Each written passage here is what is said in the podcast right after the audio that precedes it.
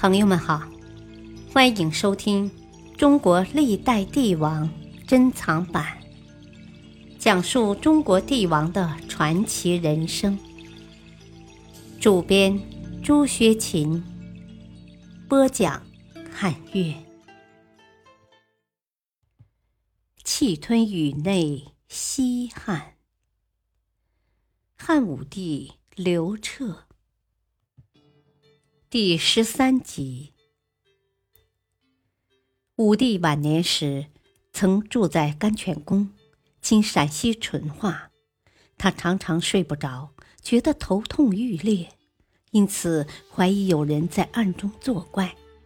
进士江充趁机挑拨说：“我是大臣和百姓在诅咒武帝呢。”武帝深信不疑。便指令江充到各地去追查此事。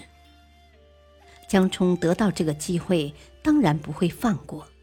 他打击异己，先后让几万人死于非命，其中包括丞相和武帝的两个女儿。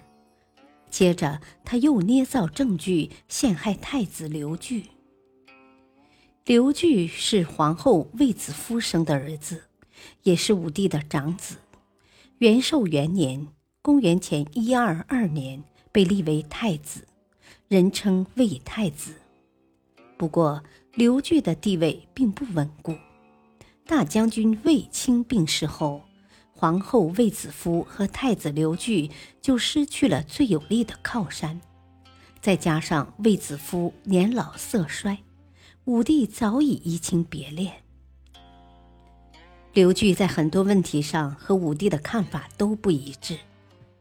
武帝多任用酷吏，刘据却宽厚待人。武帝坚持以武力解决蛮夷问题，刘据则主张用怀柔政策。结果，父子之间的嫌隙越来越大。武帝怀疑太子会争权夺利，太子。则担心父亲会听信谗言，取消自己的继承人资格。自从江充负责调查巫蛊一事后，就有人揭发刘据宫中有诅咒武帝的木偶人。刘据知道是江充陷害，于是假造圣旨杀了江充。武帝闻讯后大怒，命丞相刘屈离带人去抓捕刘据。双方激战几天，刘据大败后逃走。接着，汉武帝严令各地缉拿，走投无路的刘据只好自杀了。没多久，魏皇后也自杀身亡。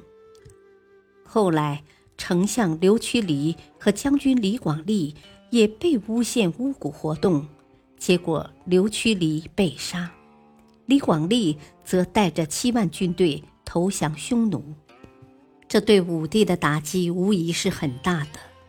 当他终于弄清楚所谓的巫蛊之祸完全是江充一手制造，武帝无比盛怒，便下令诛杀了江充全家。直到这时，武帝才逐渐清醒过来，明白自己冤枉了儿子，心中十分内疚，但已于事无补。只好在刘据殉难的地方建了一座望思台，并补封立太子的谥号。立太子一案对武帝的刺激极大，他开始进行深刻的自我反思。征和四年（公元前八九年），武帝最后一次到泰山封禅，路过巨定县（今山东广饶）时。他看见农民在辛勤劳作，居然亲自拿着农具到田里劳动。他说：“啊，自即位以来，我所做之事令天下愁苦，不可追悔呀！如今又误信方士，迷废天下，以后喜罢之。”不久，武帝斥退了所有的方士。回到长安后，桑弘羊请求武帝增派人手到轮台修筑城堡，驻扎军队。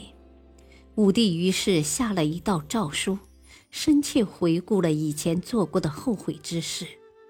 他说：“前段时间专职衙门上奏，想将百姓的赋税再加三十钱，以资助边防费用，这无疑增加了他们的负担。”如今又要派兵到遥远的轮台去屯田垦荒，这不是令百姓更加愁苦吗？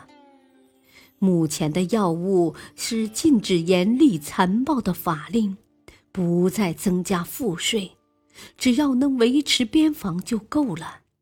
继续以农为本，鼓励百姓养马，并执行马赋令。养马可以免除赋役。由于武帝的这道悔过诏书源于轮台屯田之事，所以历史上称之为“轮台悔过”。经过一番痛定思痛，治国政策从多欲向无为回归，这是他一生中的重大转折。接着。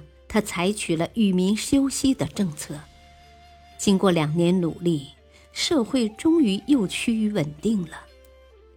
所以说，汉武帝虽然有和秦始皇一样的缺点和做法，但他有亡秦之师，而免亡秦之祸，就在于能够认识自己的错误，轮台悔过。也表明他是一位具有远见卓识的政治家。